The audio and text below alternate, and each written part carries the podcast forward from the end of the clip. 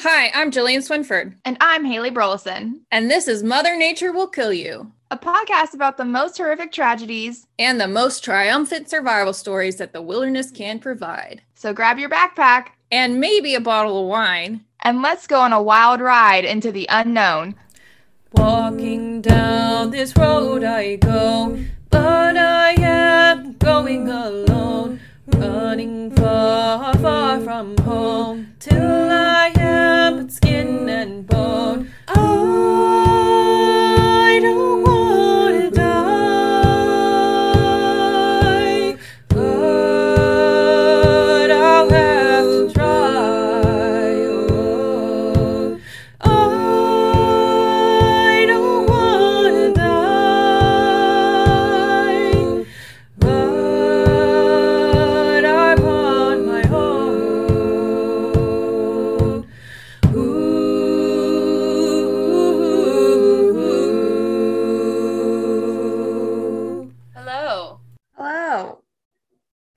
morning, everybody.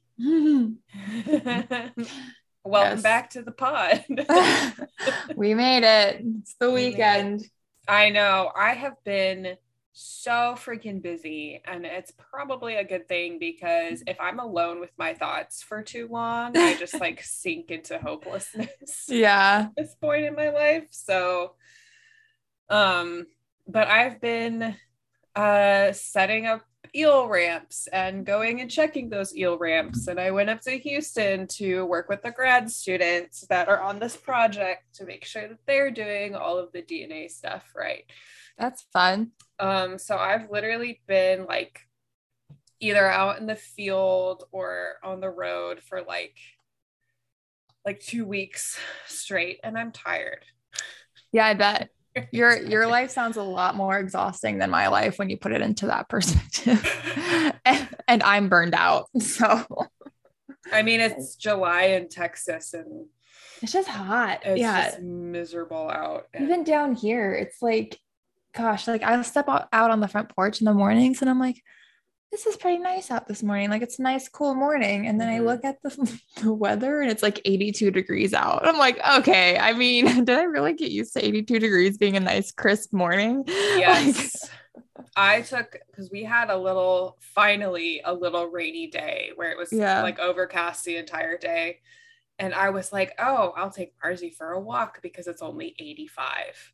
yeah. It's cooled off a little bit yeah Whereas I, when I um, walk her at night, like it's still like 88 degrees outside. I know. And I don't know about you. I'm sure it's the same way down there because you're kind of swampy where you're at. But like the no-see-ums here are awful when the sun's Oh. going down. Like I tried to sit on my porch the other night and just have a drink and read a book as the sun was setting. And I was getting eaten alive out there. And I was like, this is just not enjoyable at all. Yeah. So we've been kind of lucky Oh, that's good. Yeah, knock on your wood. because that just Marzi was like, "What's going on?" Someone's at the Nothing. door. No, it's just me. See, it's just me because we're in a drought. oh, so yes, it's not that wet. Yeah, and we're kind of on a drier part of the coast. I mean, don't get me wrong, we still get swampy and we still get mosquitoes, but it's Yeah. not like Houston. Houston is like hell pit. Gross. I don't know how anybody lives there. And I was there for like three days last week, and I was like, I want to die. I want to die. Yeah, I, I've never been to Houston. I've never been like around Galveston. I've only nice. Yeah, when I've driven through Texas, I was coming back from a road trip with my friend after college, and I have a, another cousin who's not blood related, but I just call them cousin because they're like very close family friend throughout my Mhm. entire life. Mhm. Um, he lives in Dallas, and so when I was coming back from this road trip, I pretty much like went to his apartment at the time and crashed with him on my way mm-hmm. back home and then the Alamo, I stopped in San Antonio to see the Alamo because our family Bible is Yeah. there. Yeah. So it's like in the museum. So I was like, I want to go see that. And it was really strange seeing people like take the time to read your family's artifacts. yeah i mean your ancestor i don't know how he's like if he's a grandfather or what but he's like a, a, a state hero it's Yeah. bizarre because i see your name like fucking everywhere everywhere. I'm sure. it's funny you say that because just this morning, it was this morning or yesterday afternoon, I forget. It was recent though. Um, I got a notification on our website app that someone from Burleson, Texas logged in. And I was like, oh, hey. yeah, there's towns, there's streets. Like in every major city, there's a Burleson street. yeah. I did drive, stop you know. through Burleson, Texas on that road trip and just like take a picture underneath one of the town signs that said Burleson, Texas. Like, Yeah. yeah. So th- those are the only parts of Texas that I've been to, but I've uh I've heard other parts are nice. I've just like Austin. My boyfriend was recently in Austin. I've heard Mhm. that's like a cool hip city, and he It not is. It is getting a It's like- little hipster uh, out of hand. Yeah, it's getting very gentrified to the point where it's I'm worried it's going to just become like everywhere else. That's Oh, that's fair. Um which is a little frustrating. But there's I mean, there's parts of it that are still fun. It's just you're going to be dealing with a lot of traffic cuz all these tech corporations are coming in and they just don't have the infrastructure to deal with that Yeah. because it's not like LA. It's not like those big it's not a big city. It's really not. super interesting that a lot of tech companies are moving to Texas after they pretty much just like outed themselves for having their own grid and not knowing how to handle Right? emergency situations. I know.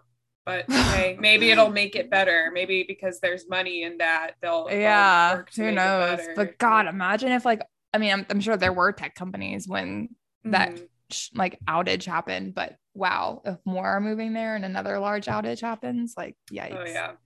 not Well, good. you know, they're telling us to have our AC on like 89 or something crazy like that right now.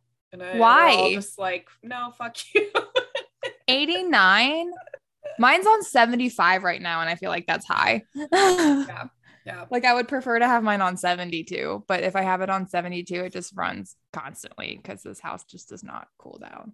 Yeah. So It is what it is at this point. So Yeah. I recommend that if you come visit us down south, during the winter times. uh yeah be a snowbird about it because Yeah. it's much like the winter is actually really really nice when we don't have like freezing cold cold fronts. It is. No, it really is. Like, especially down here too. Like, we'll get some like 60 degree days where it's like Yeah. a nice fall day and like Oh, you can love it. actually have like a bonfire if you have a fire pit or something. Like, it makes sense. so you're in your new house Yes, I'm in my new house. Um, I can take pictures and show you around later. But Yeah. um, yeah, I I'm in it. I've been sleeping here for the past like three or four days. So recently in it. Um, I still have some stuff over at the other place that I need to get, but it's just little things. And my parents are coming down today, so that's exciting. Um, I'm trying to get everything cleaned up for them. Uh, and yeah, it's it's good. I have like the living room set up pretty fine. Mm-hmm. Uh, my room is still kind of in a disarray because I don't know where to put things. Part of my problem is that since this whole house, except for the hall bathroom, is paneling, Mhm. I don't want to get too comfy Mhm. because I'm gonna have to end up tearing the walls down anyway. yeah yeah So I'm like, and there's a bunch of holes in the wall from the previous tenant. And like, I'm sure she didn't patch things up because she was like, oh, they're going to take the walls down anyway. So it, it doesn't matter. But the process has just been a little bit more uh, hard, I guess, than and more expensive than we thought it was going to be. So, um, fun fact my boyfriend and I are going to end up taking all these walls down and putting them up ourselves. So, just like the drywall yeah, just the drywall or Okay. yeah, just to put drywall, take the paneling down, put drywall up, um, and then like, you know, seal all the cracks and then paint and everything. But Yeah. we're, we're just, it's going to have to be a slow process. We'll just have to go room by room.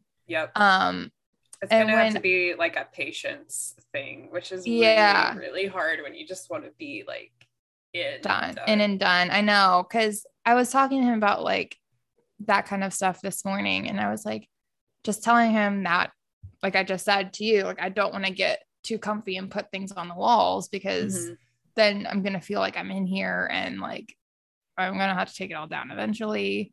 So well i'm sure someday it's gonna be beautiful oh yeah. I mean I I'm already happy with the place. It's just, you know, once you're in it, you're like just i want to i want to do stuff yeah. yeah you're like, I want to Yeah. do stuff, but I can't do like If the walls were drywall, I would have already painted by now, Right. but they're not. They're so not, I haven't. yeah. But yeah, so I'm excited to be in here. There's still some stuff that I need to get done, but overall, everything is a okay. Wayland's adjusted fine. Good. Yeah, all good Yeah. stuff. I like my new front porch. My realtor gave me a frangipani as a welcome home gift. So I got a nice new tropical plant on the porch. Yeah, I saw your uh, little ad. you did. Yeah. Okay. So that that they uh I saw them post about how they were like seeking like people to promote their product for the summer of 2022. Mhm. And so like you just click the link in their bio to apply and then they just like reviewed your application. And so then they selected me as part of the team. So I just filled filled out the form. Um, and then they sent me like uh, a brand package essentially of all this stuff. And then if they repost any of my posts, I get paid like $400 Wow. for each one. Okay. So that's pretty good deal. If I know. Posted. I know. So I'm like, well, this is, and I like creating content. I think it's fun. Does this mean Um, you're an influencer now? I would say I'm a light influencer. I don't do it like like those people that are influencers do it. And if I am going to be an influencer, I want to be like an outdoor influencer with like adventure brands or like camping Yes. brands. You know what I mean? Like I don't want to do anything that's like this is this beauty product that I don't know what the fuck is in this and Yeah. but it works for me, so maybe you should try it. yeah, because oh my god, all of those ads just sound like lies to me, to be honest. Like anyway. Yeah. Anyway, but that drink brand, uh, it's called Canteen Spirits for those wondering. And my toe ring just broke. So sorry that I just got distracted. That's fun. Um, it's called Canteen Spirits, and you can go onto their website. That's canteenspirits.com to find out where you can buy them near you. And they are good. I had the, um, it was the grapefruit paloma. And my first sip, I was like, Ooh. this is good. And it's strong. And I was like, this is a good boat day sandbar Yeah. drink. Yeah. And um, I love a Paloma. I love yeah, me me are good. too. Yeah. And it definitely tastes like tequila. So Yeah. so I was like sipping on it. I was like, because I like my tequila drinks a little bit more watered down just because I'm Mhm. a little sensitive. But um, but yeah, no, it, it was good. And I have various flavors of vodka sodas in my refrigerator that my boyfriend wants to try. So we're gonna try them together at some Yeah. point. Yeah, but they are good. That's fun. Yeah. All right. Well, enough with the li- life updates, I guess. Yeah, sure. We get can get the story going. what people actually came here for. Uh, so Haley sent me this this news uh, article that really, really links into our, episode last. super week. fun. Have to thank Brenda for that one because she was the one that sent it to me. Like, what are the odds that this happens like the week after we do that episode? I know, right? yeah. So, uh, what what what link should we use? Fox 13 News, NBC Uh, News, The fuck Fox. Guardian, Fox. Yeah, sure. Okay. No, fuck Fox. Oh, no Fox. Okay. No do you want to do? Um, let's see what else was. CNN, People.com, AccuWeather.com. It's everywhere, guys. Weather. yeah, guys, it's everywhere. If you just like search man falls into Mount Vesuvius, it just everything pops up. Washington Post. We can do that one. Let's do Washington Post. If they'll let Um, you pass the paywall. Oh fuck, I forgot about that. They Mm. probably won't, knowing them. The Guardian's pretty good too.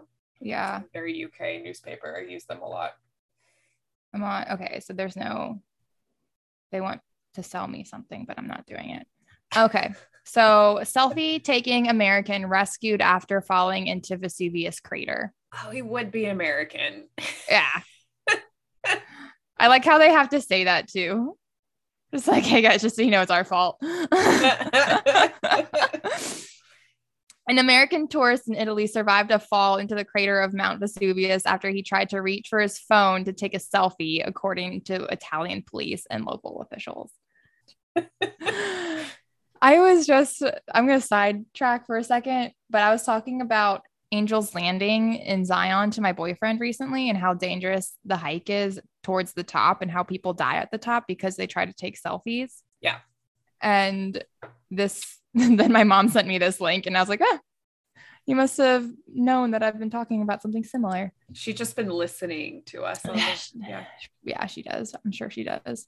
Oh, he was from Baltimore. A 23 year old man from Ah. Baltimore was hiking on the famed volcano with his family Saturday when they acu- ac- accessed the top of Vesuvius through a forbidden trail. Of course, American from Baltimore goes through a forbidden trail.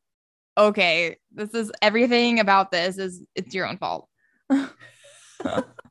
Would be from fucking Maryland. God. For those of you who don't know, like Maryland and Virginia kind of hate each other. It's yeah, because it's just been a- a Maryland thinks they're better than everyone. They also think they own the Chesapeake Bay, which they do not, because Virginia has the mouth of the Chesapeake Bay. Thank you very much. Yeah. And we'd have Old Bay too. It's not like they're the only ones in the fucking Old Bay. their drivers suck. Oh, Honestly, yeah. I was driving in Key West a couple months ago and this asshole just like zoomed all around me and cut me off. And I was like, what the fuck? And like that hardly happens down here, like ever, because Mhm. it's a two lane road. And like there's just, if you're behind someone slow, you're behind someone slow. It sucks. But that's what you got to do. Yeah. And um, so I was driving through Key West, which is a city. Like there's people walking across crosswalks. There's Mhm. like traffic, and it's a small island, so like everything's kind of condensed. He just like cuts me off, and I was like, "What the fuck is this asshole doing?" And then I see the license plate, and it's a Maryland license plate, and I was like, "Oh, really?" Of course. Like still, I was like, "Down here, I'm still getting this." Oh the reason why I know how to deal with aggressive drivers is because I grew up learning to drive in DC. And so we get a lot of Marylanders over on our side. of- yeah, Because we're so close to the border and DC is like half Maryland, half Virginia anyway. So I really do think I am pretty good when it comes to like handling aggressive drivers. it's because of where we learned to drive. Yeah. No, I know. I was thinking about that that day too. I was like, why am I not like surprised at this? Like, why are my like reactions so well to these things? anyway, this the son yeah, of a bitch from Baltimore. So Yeah, sorry, that one that we No. we went off on a Maryland rant. Yes. Um, yeah. 23 year old man from Baltimore was hiking on the famed volcano with his family Saturday when they accessed the top of the Vesuvius through a forbidden trail, Naples police told the local media. Mhm. When the family reached to the top of the volcano, known at, known for destroying the Roman city of Pompeii, the man, identified by NBC News as Philip Carroll, reached for his phone to commemorate being atop the 4,000 foot high volcano. But when the man's phone fell into the crater about 3 p.m., the situation worsened.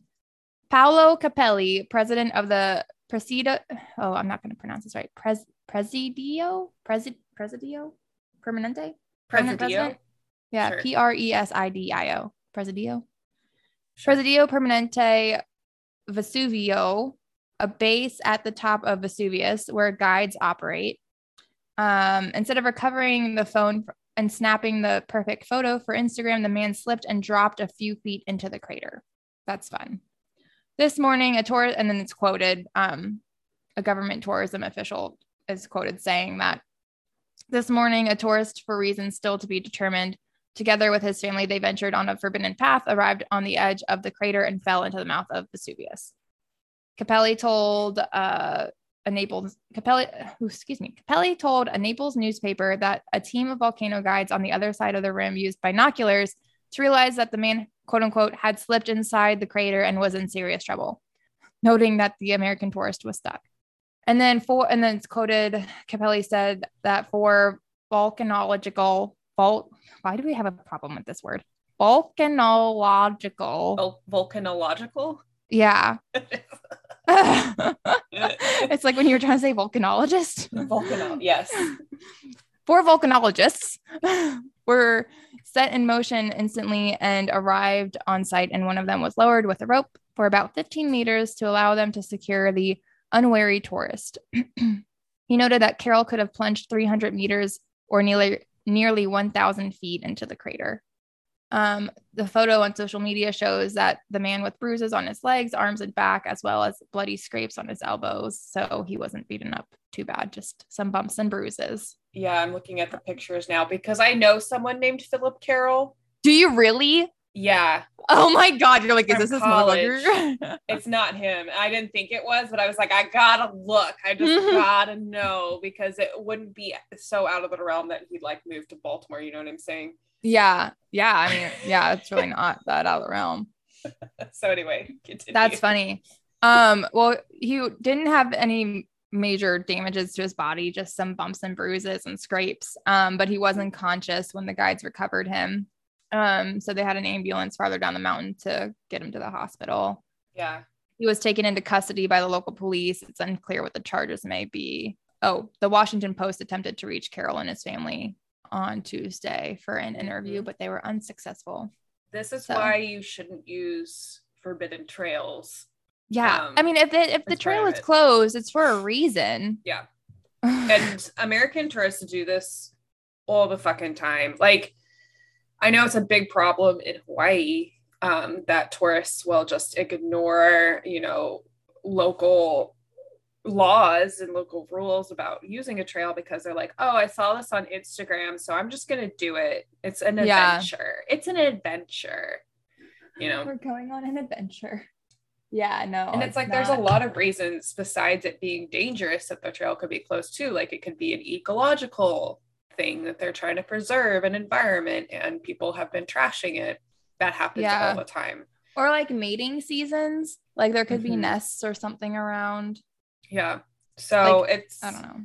it's just like it's a little frustrating that well, it's more than a little frustrating because people like this can ruin these experiences for everyone. You know? Yeah, I mean, then that's why like they put permits into place for specific places too. Like I read recently, Old Rag, you need to get a permit now to hike Old Rag. Yeah. And I remember when I was living in Virginia, I would just go down there every now and then on a weekend and just get down there early and hike it and Yeah. be done.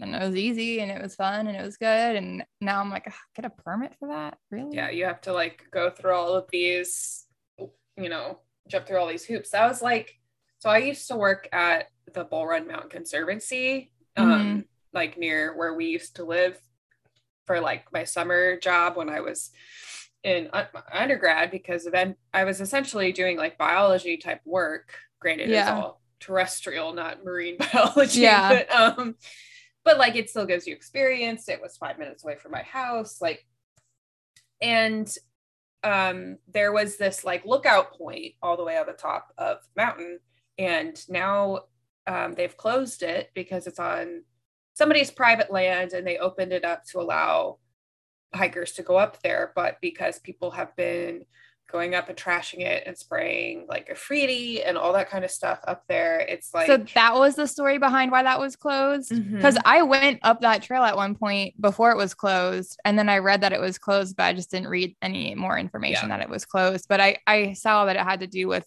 some sort of like vandalism, but I didn't realize that it was on someone's private property. That's interesting. yeah and it's just shitty and it's because of people like this that it happens Yeah. Now, I do find it kind of hilarious that this guy was like, was learned all about Pompeii, I'm sure, knew all about Pompeii and was like, let's go up there. And then drops his cell phone and is like, I think it's a good idea to go into the crater of this active volcano and Yeah. retrieve it. Knowing what you know about Yeah. what happened to all of those people unless they didn't go look at that. But I feel like most people know about Pompeii. I would have been like, well, there goes my phone. like it sucks, right? It sucks. Yeah. But you can tell people you dropped your phone into an active volcano by accident. yeah. And like, they're like, what the fuck? my cousin and I were at the Grand Canyon and we were, I forget what rim we were on, but you know how around the Grand Canyon they have those fences like at the Mhm. viewpoints? Well, like obviously the fence doesn't go all the way to the ground. Like there's some open spaces underneath Yeah. the fence. And she had one of those like round mobile battery packs Mhm. and she was charging her phone with it and um it like she just took her hand out of her pocket and i guess it just like fell out and like the weight of the the pack against the cord just like unconnected it or disconnected it and it rolled and it just like rolled under the fence and just like sat like on the ledge right there Mhm. and we were just like holding our breath the entire time. Like, oh no. And um she like it was close enough she could reach her hand underneath the fence and like grab it. But it's like if that thing had fallen down into the canyon, we'd be like, well, that's that, I guess. Yep. we wouldn't try to go get it. no. We wouldn't be hopping a fence or anything. No.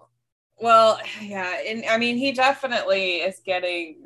He got really scraped up. It looks like from these pictures, like Yeah, all over look his at any back and his pictures. arms, and clearly knocked him out. But, and I'm sure you know the fact that the media is talking about this everywhere is kind of a is punishment enough. I feel like, but Yeah. Oh yeah, his back is real scraped up and like bruised. yeah yeah but uh yeah so uh don't hike on forbidden trails and don't go after your phone that's my Yeah. advice You know what I saw on Instagram as like a ad slash sponsored post recently was I forget what the company name is now. I have to go back and look at it. But it is um a like a holder for your phone Mhm. while you're hiking or Mhm. like being a tourist because like the way that it straps around your phone is it wraps around each corner and then like the center of it is where like the strap is that like you can like clip onto your pack or like your bag Mhm. or like yourself or something and like I, i'm pretty sure it has a loop on it too so you can wrap it around your wrist Mhm. and so like if you like drop it, like it just still stays connected to whatever you have it connected to. Yeah. So I was like, oh, I should get one of those because I'm always so very nervous when I have my phone near some ledge or open body of water and I'm trying to take a picture. I'm like, oh, if it falls in the water. It's like I need to have like a safety strap on my phone. yeah i do not and one of these days i'm just gonna it's just gonna be gone like i know Yeah. that about myself um all right well speaking of we can get into your story now. modern day survival stories. Um, so I realized a while ago that we have never done a survival story on this continent. And I feel Oh. like that needs to be remedied because that's interesting. Australia is kind of like one of the most deadly places ever. All their animals are like five times larger than like the states, right? right and they're like poisonous and out to get you even the magpies which are just Yeah. birds and we have magpies here but they don't do this Either they have something called magpie season where the fucking magpies will like dive bomb you if you get too close to their nests Oh my god. Yeah, and no they thanks. call koalas drop bears because like if you're standing underneath uh, They you just go up just on and they'll just drop on you and fuck you up Oh my god. yeah I opened the first slide. I was opening your slides for pictures and I saw your caption under your first photo and I I'm laughing very hard internally. internally. okay well he does look like okay this story takes place in the early 2000s and like when you think of like what an australian man should look like in the early In the 2000s, early 2000s. Yeah. this guy it's exactly this man um so yeah so i was like okay we need to remedy this and then i found this story and i have had it on my list for a while because i was like oh this is a pretty intense one i didn't realize there's like a true crime twist Get out of here. until What? they did it on a on one of my true crime pod i don't remember which one it was but um i was like what the fuck okay okay, I'm excited. I'm buckling in for this ride. yeah hopefully.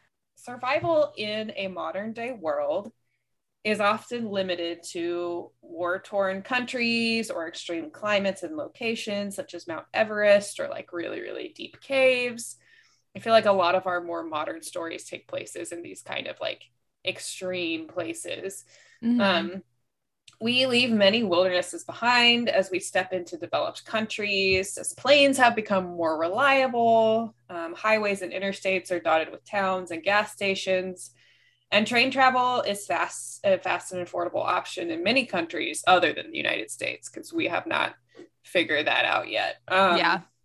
even like the South Pole is totally habitable with the establishment of the Scott Amundsen South Pole base. Like, I don't know if you've ever checked that place out. I follow some TikTokers that are doing research down there.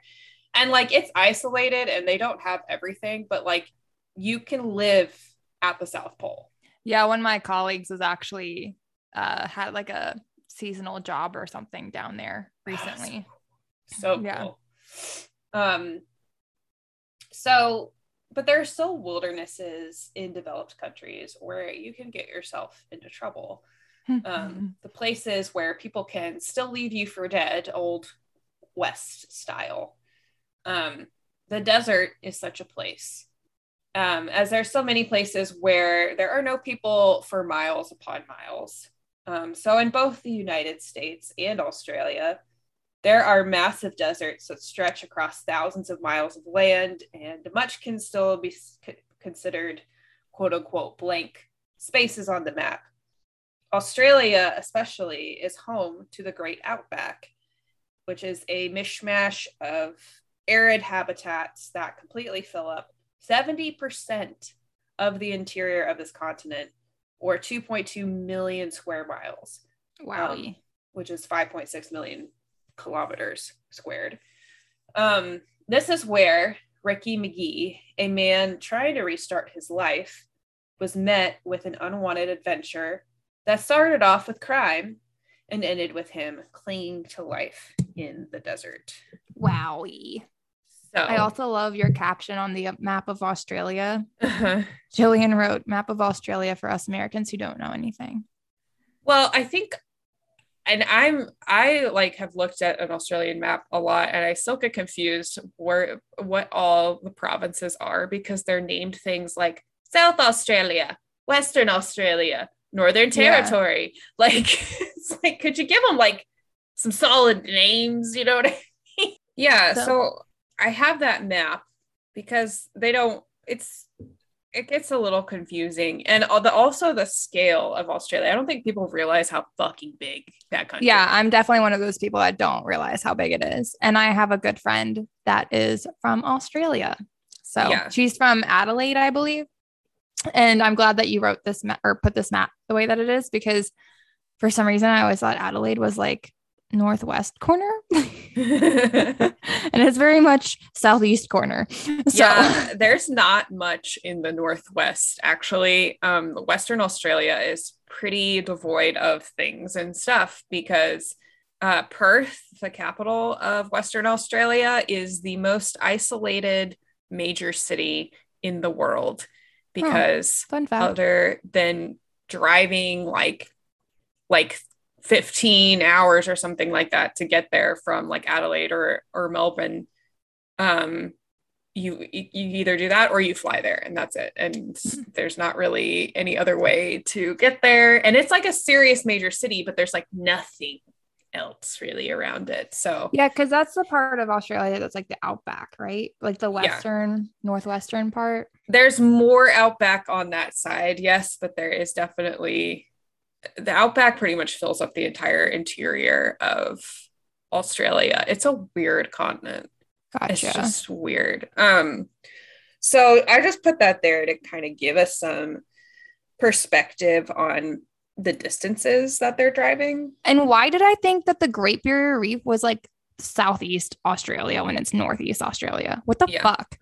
right because you like what is wrong things- with me? yeah so you gotta like that's why i put it on there because like you just it's gotta wrap your head around where like everything is um like I knew I was dumb, but I didn't think I was that dumb. Jesus. well now you get to learn about all the provinces of australia because we're gonna Love this for it. me. um okay. Fun fact: Wasn't Australia the country that people got sent to when they were like really bad prisoners? oh yeah it's definitely a prison colony kind of like um what's it called uh south carolina and georgia i think were also prison colonies Really? originally yeah Huh? yeah That's So- everybody who lives here, a lot of people, a lot of white people who live here are descendants of criminals. Fun. No wonder they're all so crazy. I feel like Australians are crazy in a good way though. Like they're Yeah. fun, they're like super upbeat, they're like down to try anything, and you're like, "Whoa, you're wild!" Like Yeah. I would never do that. Also, they call everyone the the c word. Yeah. Oh my god. I love that. I hate that word. I love it. Um, I don't mind saying a few cuss words now and then, but that word, there's something about that word that just makes my skin crawl. I'm like, ugh. I think it's just because it sounds so aggressive. It does. I think it's hilarious though. but in an Australian accent, it doesn't feel as like gross, I guess. Yeah. It just feels like, you know, you're saying bitch, you know? Yeah. There's um my friend Sarah, she's the one that's Australian and she has these sayings and I've like kind of caught on to them now and I'll say them every now and then, but one of them is, "Oh, bless his cotton socks." Like bless his little cotton socks like when it's like, you know, "Oh, like you're so cute." Like, "Oh my god." It's like, "Oh, bless his cotton socks." Like, Bless his cotton socks. What the hell? Yeah. I love That's it. cute. Oh my god, that's amazing. Okay. All right. Well, so let's get into this story. Um so Ricky was born in 1970 in Gippsland, Victoria. Um and I'm trying to find it on a map. very Victoria. Where is that?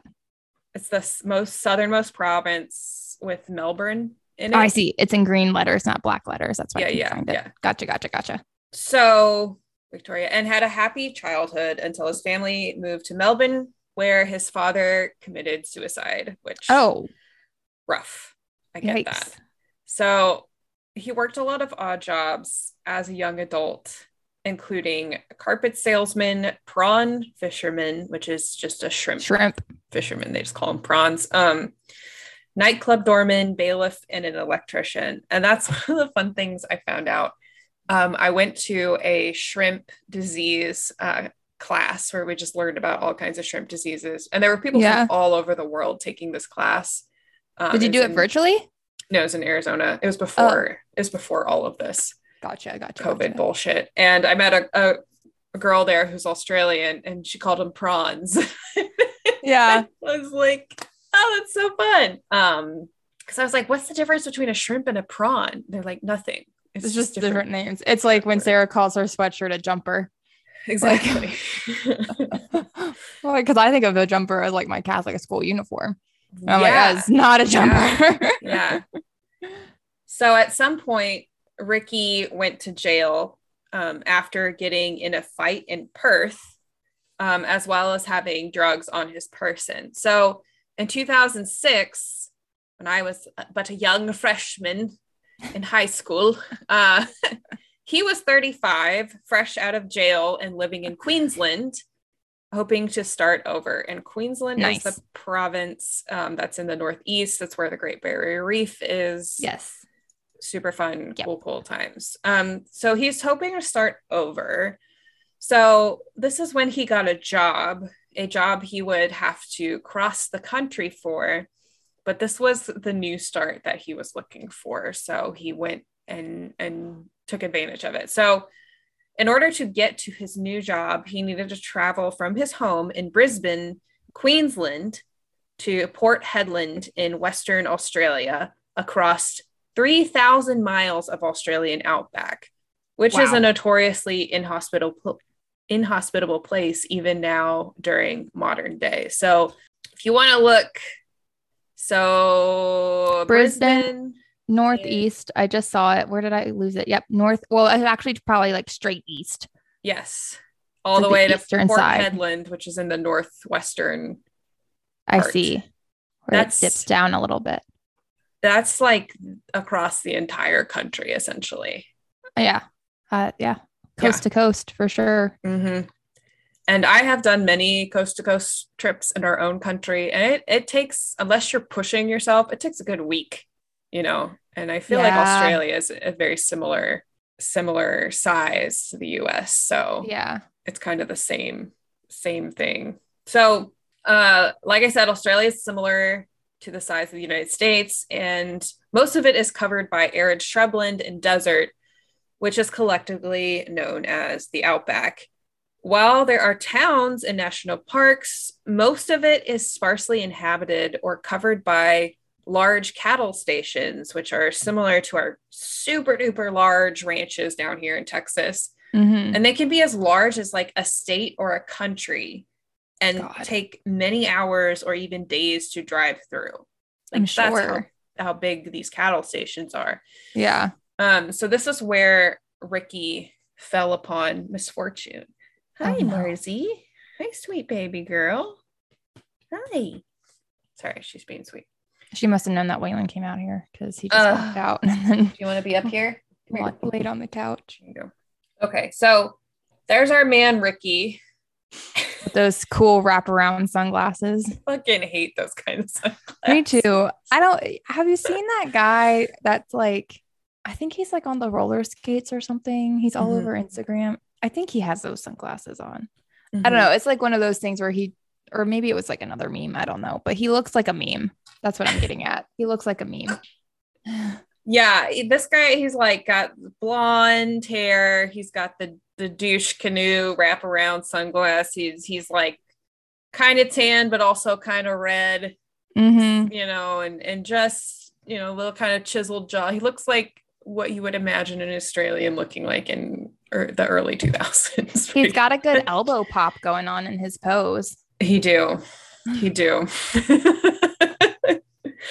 Nothing against angles. Ricky, but I just thought that was a hilarious. I know, like it, you, the sunglasses is, is what really dates this photo. Honestly, It does.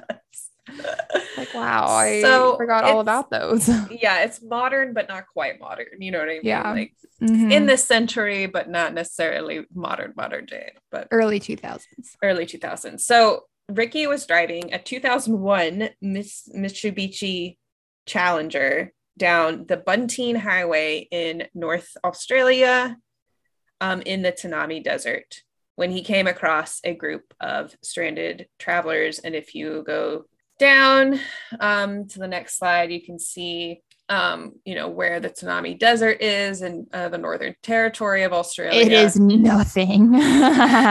It is a desert.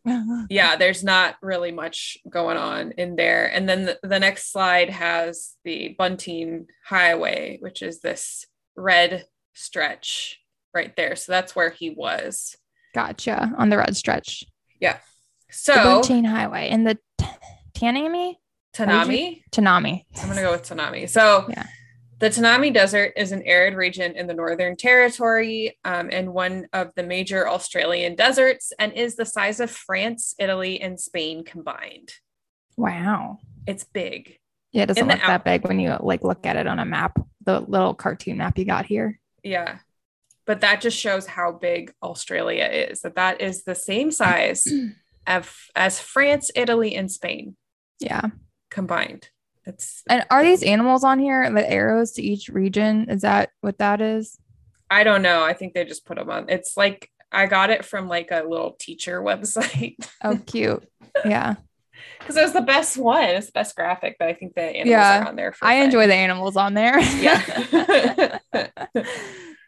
okay, so in the outback, being stranded on a highway could spell death if someone doesn't help you. So Ricky decided to help these people that he had found on the side of the road. Their car had apparently stopped working, so Ricky decided to take either one or multiple individuals. His accounts vary, and we'll get into that a little bit. So he decided the to take true some- crime part. Yes. I feel like we're Uh, getting to a true crime part when there's people stranded on a road and there's one one lonely traveler that come across them. yeah.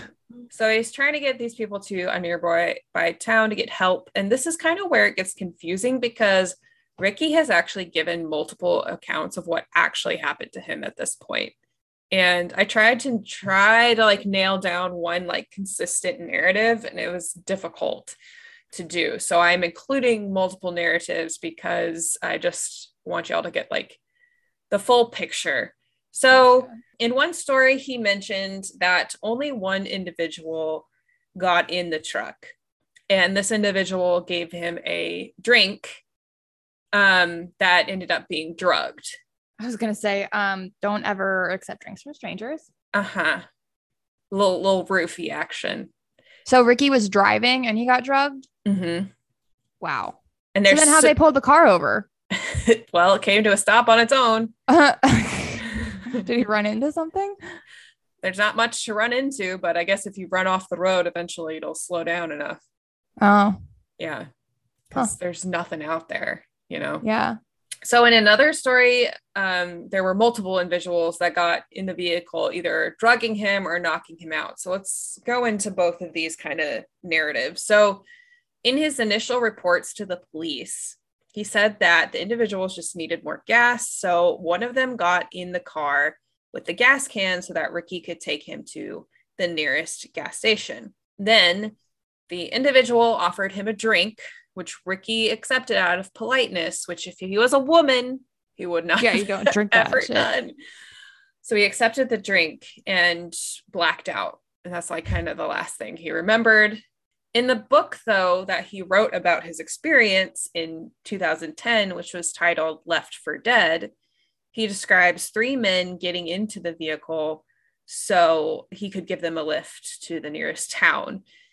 He describes a fight in which he doesn't fully remember what happens. So they Hmm. must have like been grabbing him from, you know, behind him or you know, alongside him and he guesses that he may have been stabbed with a drugged syringe in the process of this fight. Hmm. So Yeah, those are two very different yeah, stories of how to be drugged. yeah it's it's a little confusing and so, somewhat confusing to me because the rest of his story like what happens to him after this point is very much true and i don't know if it was just because of the condition he was in afterward or the fact that he had gotten drug might might have like confused the situation because you know sometimes you don't always remember everything that happens to you after you get drugged Mm-hmm. you know what i mean Yeah, like he, he- if he's like starting, like the more time that's passed, he's like recalling more detail, yeah maybe. so i i don't know um exactly but i wanted to include both because i think that just picking one narrative isn't really a, good way to tell the story like fully and truthfully Yeah, I mean, Um, like the in a nutshell, though, like he was unconscious somehow. Mhm. Mhm. So Yeah, um, he woke up a few times as the individuals were robbing him to half conscious, and all he could remember saying was, "Take my car. I don't care. Just give me some water." Um, he does without remember, in them, preferably. yeah, he does remember the individuals giving him some water, but not much else during that like time of like half consciousness. So Maybe he was like blending all that together. Like he was like, "Oh, I drank Mhm. some water and I was roofied," but like maybe then as he's in and out of consciousness, like that's the fight that he was like remembering. And like Yeah. maybe they stabbed him with a syringe or something just to knock Right. him out a, a, a bit more. I don't know. But it Right. could be like a mix of both stories that he was remembering if he's in and out of consciousness. I mean, regardless, he ended up in the middle of the desert with no car and Yeah, no, not no bueno. else. Yeah. So, so when he did finally woke up, he woke up in the outback without shoes and socks, alone, reportedly in a shallow grave under a tarp, with dingoes sniffing around it. Ugh, that'd scare me. So the men had robbed him of his passport and ID information on top of his money. So that can be very valuable in the black market, Mhm. um, along uh, with most of his money. So, but he apparently had about like 14, 12 to 14 dollars Hmm. and his car keys, which were useless yeah, because his car was nowhere to be seen. that's Um, fun. He also had a cell phone with no battery power. Also fun. Love that for him. yeah, it's likely the robbers dumped his car far away from where he was. They probably had his actual car key, and he had like you know some. You have a bunch of keys on on a ring essentially. They left him with those keys, I guess. Um, so it's likely the robbers dumped his car way far away from where he was, left him for dead. Was literally highway robbery. Like this is where that that kind of phrase Literal. so, unbeknownst to him, he was dumped 30 kilometers from the road. Mm. He didn't know where he was either. Yeah. So, it's like, how do you pick a direction to walk in? Yeah. And is 30 kilometers close? No, Okay. it's about, I would say like, well, it's close. It depends on your definition. of Well, close. like- Would it take 20 minutes to walk to the road? no, Okay. no. Yeah. Uh, let's see. What's 30 kilometers? That's 18 miles. yeah, fuck that. So, like, you could if you knew what direction to go in. yeah, like okay, but it would take you like definitely like two days. Yeah. And on top of it, like, you would have to come across somebody driving on that lonely stretch of highway Yeah. to help you. hmm So that's the situation he's in, but he doesn't know where the road is. So so he sat in what shade he could find and comp- contemplated his situation as there were no houses, no water, and no sign of any human made thing. so he just decided to begin walking into the desert to find help. Gosh, but like, how do you think of which way to go? You just look at the sun. Like that's that's oh that seems like I'm going this direction. Yeah. And hopefully you're right. Yeah. Um, so that was about the only option other than sitting put and kind of waiting for the end, right? Yeah. I mean, no one's gonna find you out there if you just No. stay put. So might as well try. Right. So he traveled for a few days without finding anyone, trying not to let pessimism get to him, telling himself every morning that this was the day he was going to find help.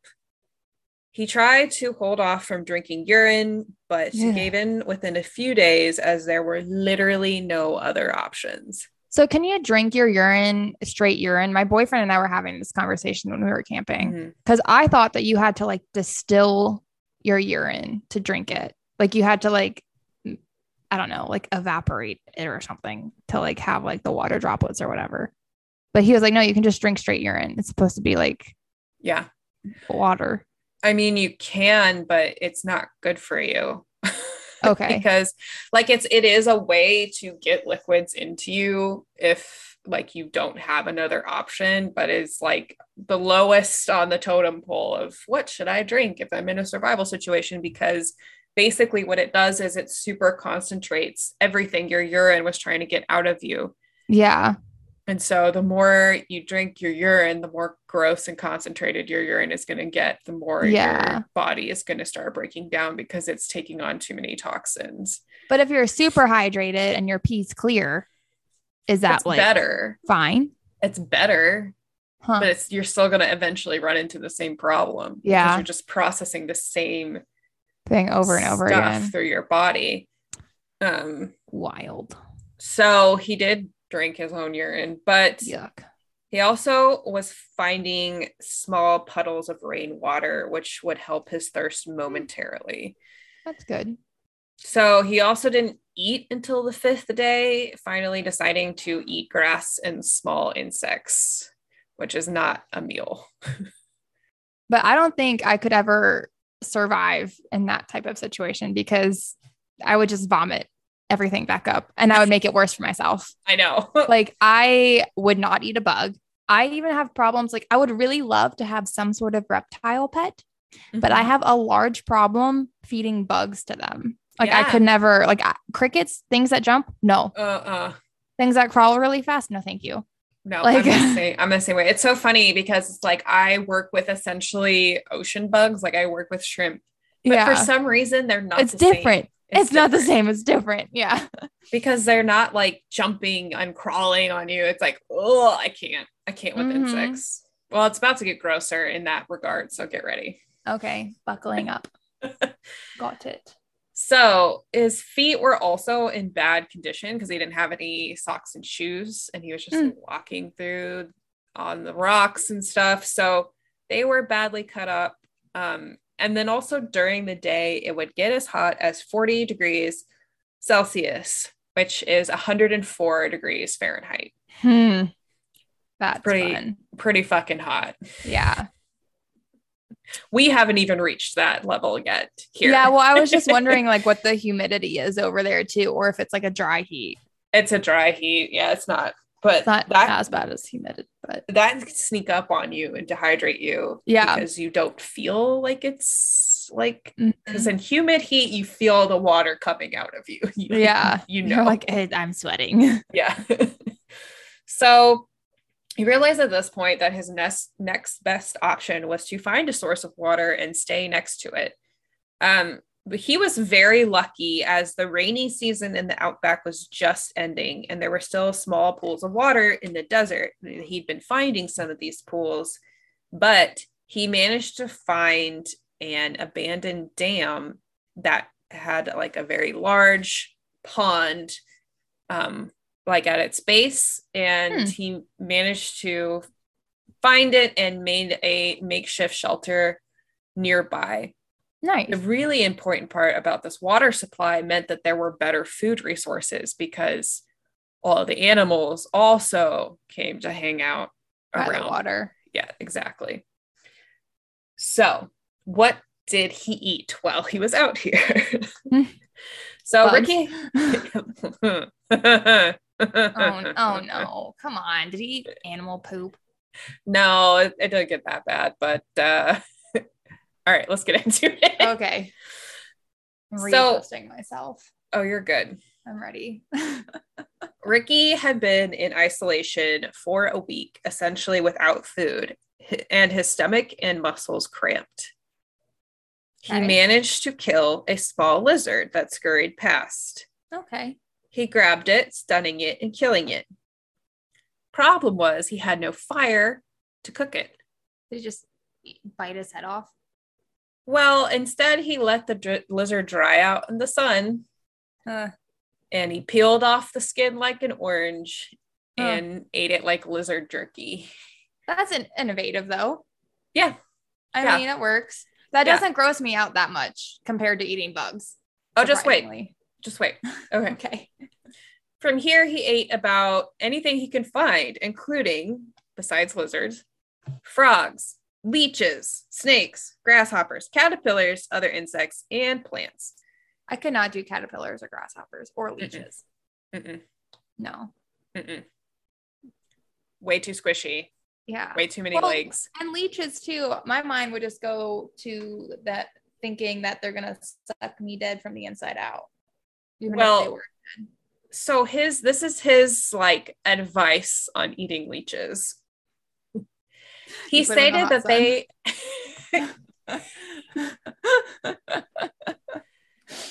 he stated that they were okay, but you had to bite down on them very quickly. Otherwise, they would latch onto the side of your mouth or your throat as they went down. it's like he found that out the hard way. Uh huh. Mm-mm. So there you go. That's my advice, my official advice on leech eating. How did he get it off of his throat? What if Beats it me. just stayed there the whole time? Oh my god. this is weirding me out. Yeah. So That's fun. Yeah. So his rule for eating plants was if it tasted good, he ate it, which could have totally poisoned him, but he was lucky. Uh, I'm just going to give a general PSA. This is not the best method for eating plants in a survival situation. Yeah. Really should only eat plants that you know are okay to eat. Yeah. Well, even when it came to like the lizard jerky, Mhm. like iguanas are poisonous to eat if you don't cook them the right way. right. So like that that was my thought when you said lizard jerky. I was like, I would not even know. Yeah. Like I'd just be taking lizard roulette there. Like hopefully I don't die. Well, it's and I think that's essentially what he was doing because it's like it's either I do this or I die.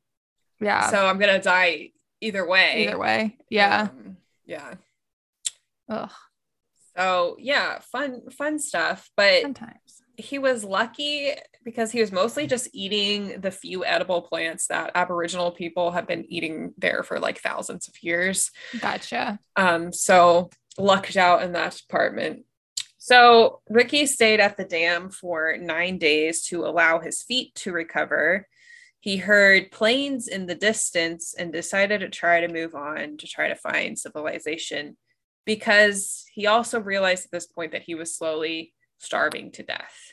Mm-hmm. So he walked for two days, passing out from heat exhaustion and dehydration before he reached a larger dam. He constructed a shelter out of a steel feed trough, like the kind that you have out in the pastures for cows and stuff. Yeah. Um, and mud, like for the walls. And he stayed here for six or seven weeks. Oh my God. Yeah. Yeah. That's like a month and a half. Two Yeah. months, almost two months. Yeah. So, but uh, the insects and stuff that he was eating were no longer enough. And without some bigger, more serious food source, he was going to die pretty slowly. Yeah. And this is something like, have you watched the show Alone? Is that the one where they're sent out into the wilderness and they have to survive? Yeah. So I actually was going to watch that the other day, but I have not watched it yet. And I was trying to remember who told me that it was a good show. Might have been like, me. It was probably you now you bring it up. I was like, someone told me this is good and I should check it out. And I was like, "Ah, I'm gonna. It was something where I was just gonna have noise on the TV, so I just put on like the Goldbergs or something. Yeah. Um, because if I was gonna watch alone, I wanted to like really pay attention to it, so I didn't turn it on. But it does. I watched a trailer and it does look good though. So basically, if you've seen the show Alone, they often like catch rabbits and snakes and stuff like that, smaller food sources, but without like a bigger source of protein and more importantly, fat. Um, you can still starve to death even if you are catching like rabbits and stuff Mhm. because it's too lean. Mhm. Um, and I think we've talked about this a little bit. we have. I was gonna say it's like what is it like iron poisoning, or like some sort of like meat poisoning because you Yeah, have too much.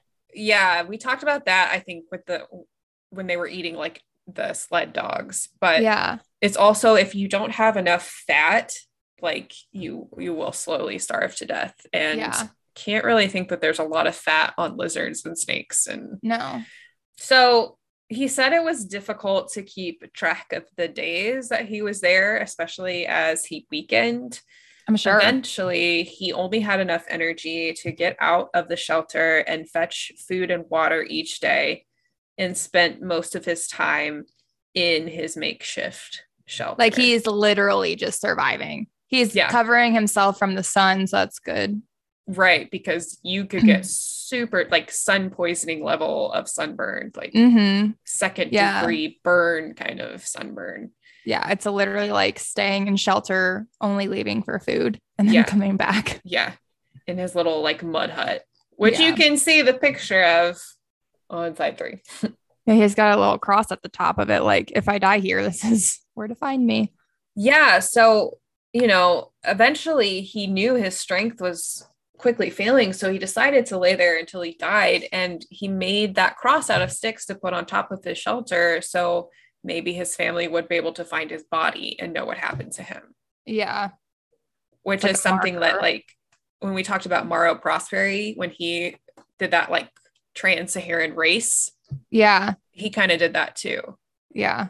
because he was, you know, in a building where, you know, maybe people could find him. So he put his Mhm. flag up so that, you know, eventually somebody would find the body and know what Yeah. happened. So um his family he knew had been traveling um and vacationing.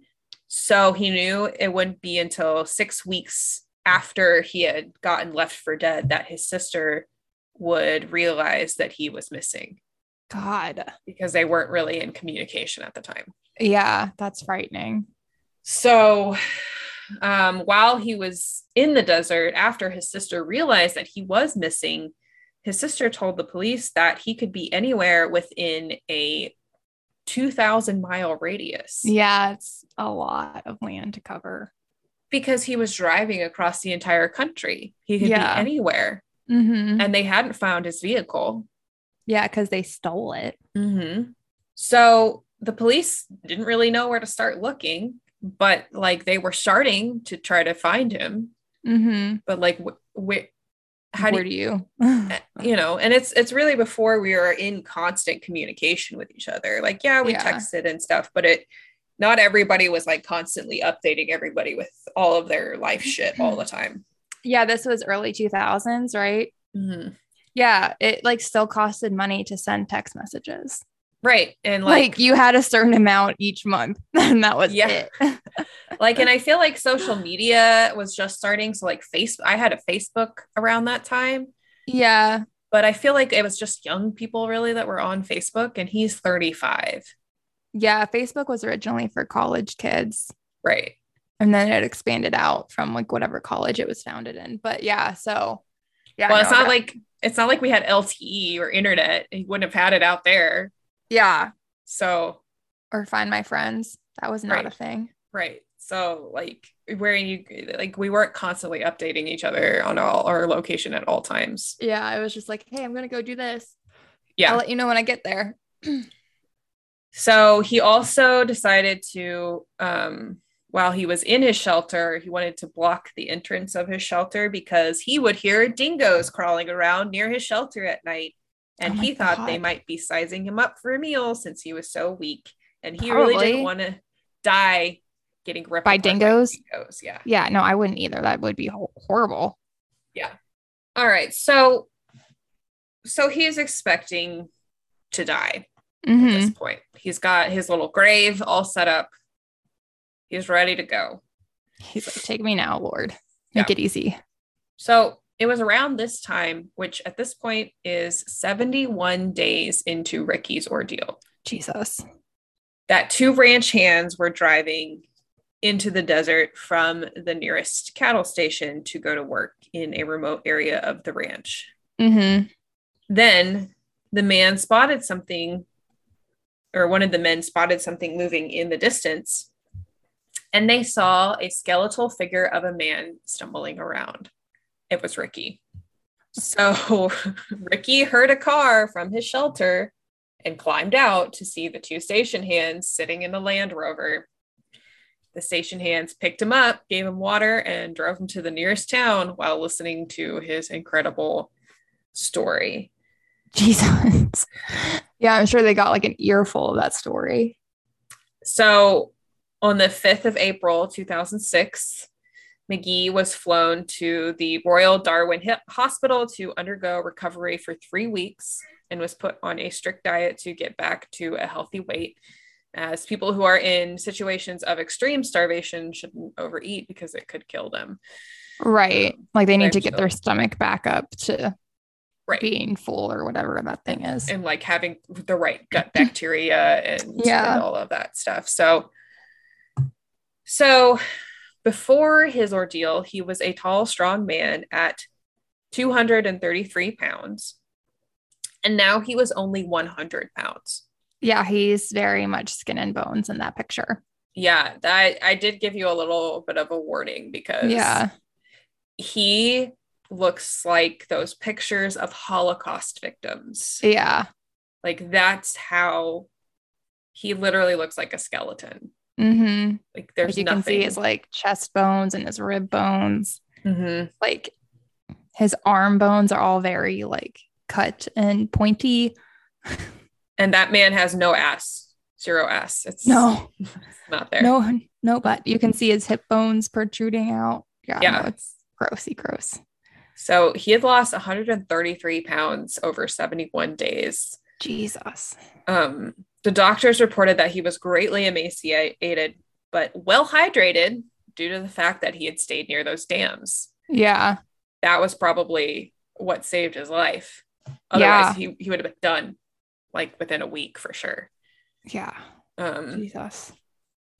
So Ricky has faced problems with the police, however, as initially the Darwin police didn't believe his version of events. Why?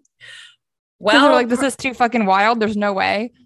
yes, that, and also because he gave different accounts Oh yeah. at different times. But it's like if you've been drugged, like I don't know, like you can't remember a lot of that stuff. right. Um, so as I stated before, he had told multiple stories of how he ended up in the outback in the first place. Um, he has undergone multiple like police psychiatrist tests Mm-hmm. and they have determined that his body and mind have undergone severe strain so he was definitely in the outback for 71 days, but how he got there is kind of up to questioning. Hmm. So the ordeal that he faced was real, but how he got there is kind of a I don't know, which Yeah. is wild. Yeah. So doctors at the hospital also supported this fact as well. Um, and the fact that his body undergone and his mind too, even after he was drugged, like the fact that he was out there for 71 days could make you go a little cuckoo. Mm-hmm. Yeah, you lose your mind for sure. I would after Uh, four days. I can't even be in my own parents' house in COVID quarantine without losing my mind for four days. like, what the fuck? Well, and he's like malnourished too. So, Yeah. you know, your brain doesn't always work well when you're under that kind of stress. mm-hmm. Um, so despite this, the police found no evidence that a criminal offense had occurred in the location that Ricky described, and Ricky's challenger was never recovered. Hmm. So, um, obviously, the perpetrators of this terrifying crime have also never been caught. Hmm. So they're still out there and they could still do this to somebody else. So here's a thought on the crime. Mhm. What if, because you said he had been in jail for drugs before, right? Yeah. What if the people that like he was getting drugs from or sold Mhm. drugs to, or like somebody from his jail, prison, whatever, like what if they had some beef with him and like knew he was doing this trip and like just Mm. planted people to go like jump him and like kill him? I feel like that's that's too You have to think too much about that. Like it's too much to plan. Well, I think like I don't I don't think he went to jail for anything crazy. Like I think he had drugs on him and I think he had gotten in a fight, but I don't think he was like a drug runner or anything like that. Point Um, being, what if he just ran into the wrong crowd and someone wanted to kill him and they like knew that this was going to be like the way to do it. And so they like planted maybe. people. I think though that this is something that happens in this area from time to time because it's like Mad Max out there. You know what I mean? Yeah. Like like they can still do highway robbery and get away with it because there's nobody out there Around, And yeah. There's all kinds of valuable things that would be you know useful for the I, a lot of it is passports people trying to get out of you know Yeah. nearby countries come to australia so it's it is a thing apparently that happens from time to time but Gotcha. so i don't know there's a lot of like up in the air shit which makes it a Mhm. little confusing but while ricky's stories are not always the same the fact remains that he was abandoned or lost in the desert for 71 days and survived the ordeal That yeah, like that's the true. fact. Yeah. So Ricky now lives in Dubai, uh, working in construction, and has written a book about his experience titled Left for Dead. He has stated in an interview with The National that he wants to move to Africa in a few years to do aid work. Um, and he states that his experience made me look at things differently. I survived for a reason, and I think I have a bit more to offer now. I don't regret having gone through what I went through. I cherish every day. So it's kind of gave him the wake up call he needed and gave him the new start to life that he wanted. yeah. I mean, shit, if before he was like, ah, I could lose some weight. Well, you got that. oh god. Maybe that's what I need to do. Just get Just go get stranded in the desert for 71 days. So Ricky Megee uh, may have been unsure of how he ended up there, but he spent 71 days in the Australian outback, a feat that hardly seems believable on its own. He pulled through by a combination of positivity and luck. Luck that the rainy season had just ended, luck that he didn't eat the wrong plant, and luck that those cattle station hands found him. um, it's likely without that luck, he would have perished in his self created grave. Yeah. Mhm. Jesus. But that is sometimes how survival works in the modern world. Success is often tied to luck. And I would call Ricky's story a success story. Um, Yeah. He managed to pull through where many people would have just given up. Um, the wilderness is still an unforgiving place, no matter where you live. And the Australian outback will continue to be a place of great beauty and great danger. And that is the survival story slash true crime story of Ricky Megee. That's very wild. I know. Imagine just driving down the road and then being like, oh, I'll help these people. And then you're just like blacked out. And then 71 days later, you get found. Yeah. It's uh no. But also, like, I don't know about you, but I was always told to like not stop for people on the We're highway. women though. We're women. That's true. it's very true. I don't stop for anybody. Yeah, no, I'm like, that sucks. Call a tow truck. Well, because there's just been so many situations where women have gotten kidnapped and murdered or kidnapped and sold into Mhm. like like slavery, like uh sex trafficking. Yeah. Like it's so much more dangerous for us than it is for men. And so I Yeah. don't think men think about these things. And you know what was happening to me, or what happened to me the, the other day that just weirded me out, but it, at the end of the day, it wasn't anything to be weirded out about. Mhm. I was coming down my new street and there was a car parked on the side of the road, which is like that's nothing out of the norm because like there's spots on the side to park a car and people park cars over there.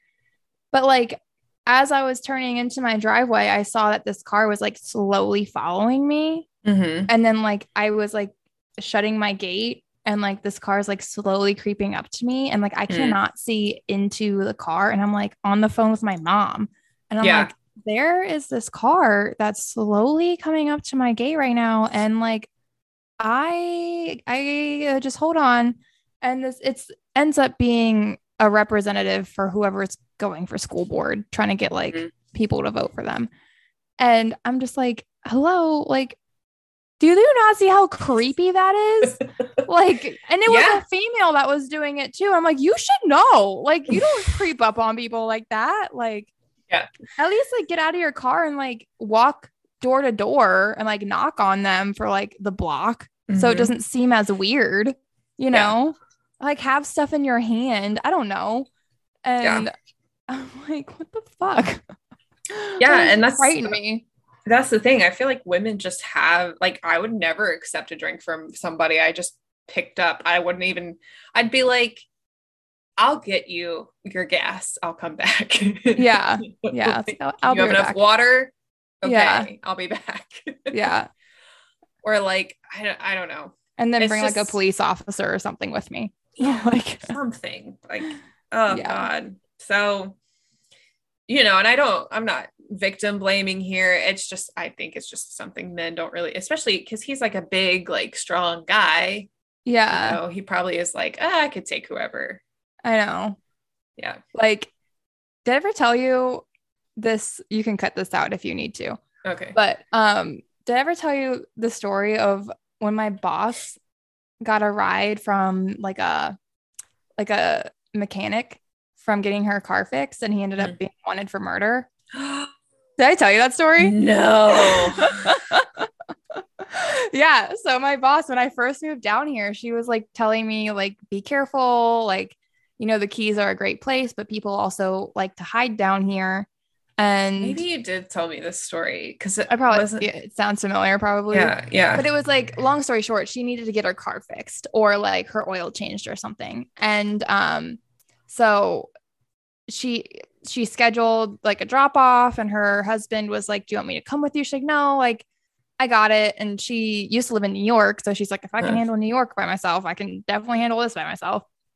And so she drops her car off, and the mechanic is like, "Oh, do you want to ride back home?" And she was like, "Well, I'm like, sure, I guess that's fine." And Never like, do that because then they know where you live too. yeah, well, she was like, my husband's not, you know, she was like thinking to herself, like, my husband's got like four or five more hours of work. Like, she didn't say that out loud, but like, because that would have also been like a clue, right? Yeah. And um, but she was like, ah, that might be nice. Yeah, I can do that.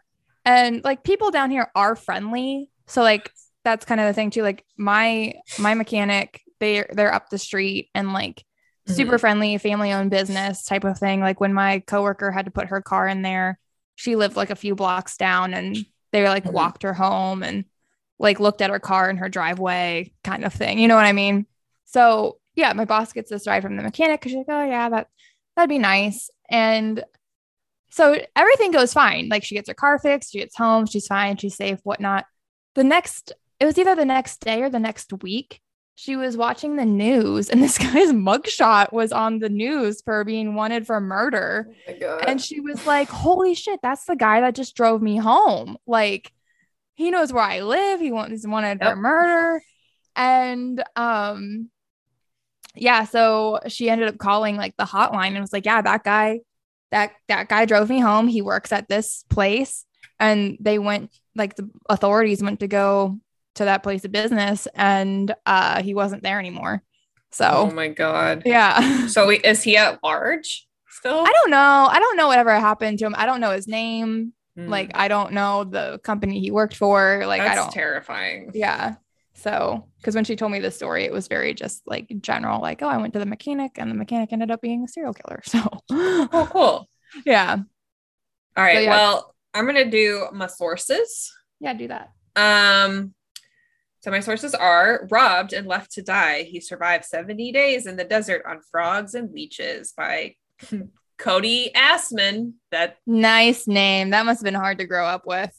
uh yeah, and that's from Off the Grid News. Um then Ricky Megee from Bushcraft Buddy, a new lease from the National, and I had to end up using the Wikipedia for Ricky Megee, which I usually try to avoid, but like it was really hard to get a straight narrative out of news sources because I'm sure. telling them different things. So Yeah. I wanted to use that to kind of like get an idea of like, okay, how is this like what what was real and what was not real kind of thing.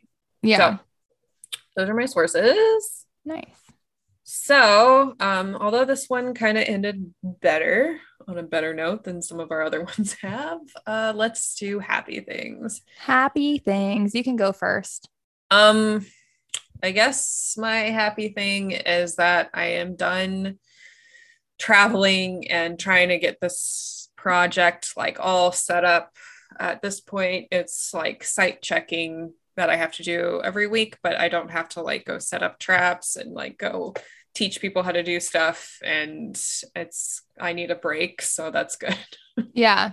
That that is good. Two weeks of that stuff is hard. Yeah. Yeah. I remember like field work. I love field work, but it just is so exhausting, especially like in the sun in the summertime. Mhm. It just takes it out of you. I have been drained. I've been taking so many naps on the weekends. It's like all I want to do is just be inside and, and sleep. And that's hmm and we set up the last trap on Thursday and I'm about killed my boss because he got like very lightheaded and dehydrated. And so I had to set the trap up by myself, Oh, nice. which was rough on me, but also I was like trying to make sure that he was okay. It was just it was a whole thing. So Yeah. Don't want to kill Um, your boss. That's for sure. yeah, try not to do that. So Give him some liquid IV and like some peanut butter crackers. We'll be fine. I was like, there's a bunch of Gatorade in the back. Go for it. Like- Yeah. I know, really. yeah.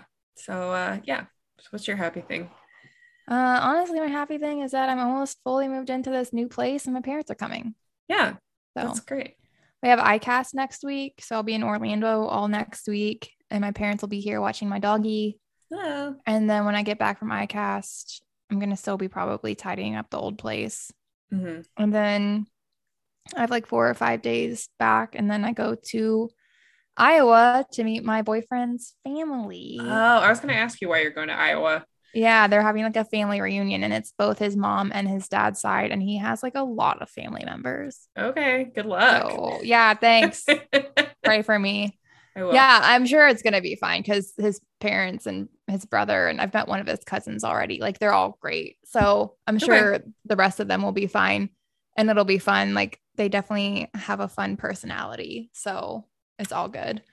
Ooh, Um Iowa though, fun, fun flyover state.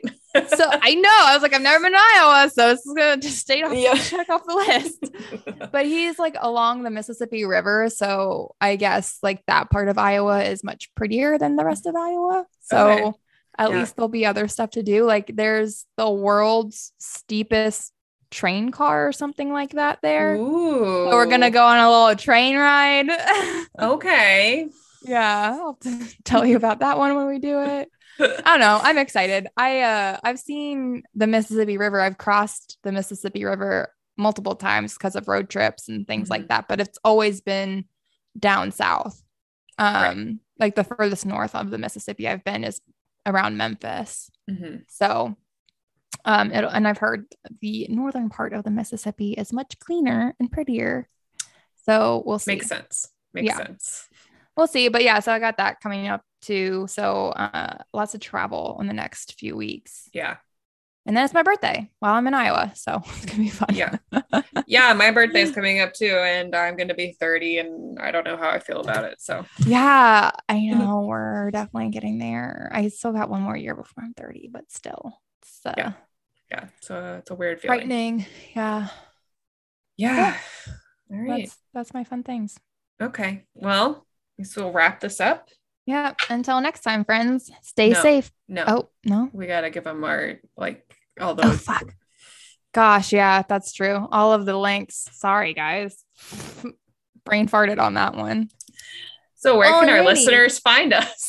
Is yeah. Well, we're just gonna peace out of here and be like, "Fuck you guys! Don't listen to us." if you would like to listen to us on the social medias, you can find us on Instagram at Mother Nature You Podcast, on Twitter at MNWKY Podcast, and then we got a, website on the interwebs that is Mother Nature Will Kill You Podcast.com.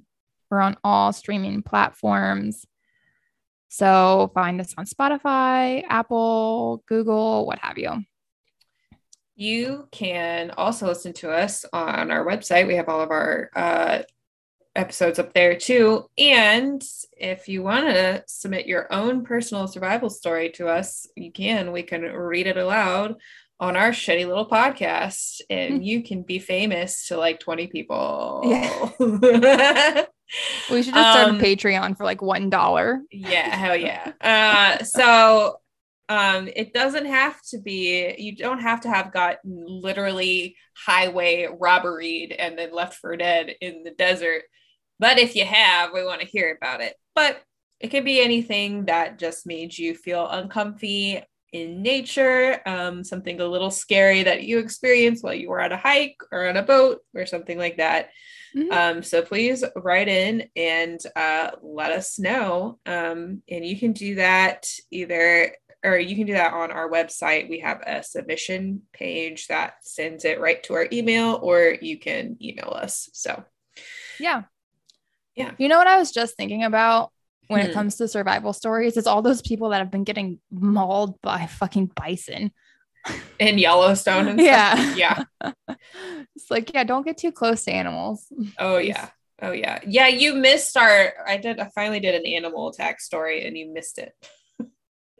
Was it with Corey? Mm-hmm. Oh, I'll have Yeah. to go back and listen to it. Yeah. All right. All right. Well, let's wrap this up. Well, okay. Until next time, friends. Stay safe, but most of all, Stay curious, explorers. alrighty. We did it. Goodbye. See you later.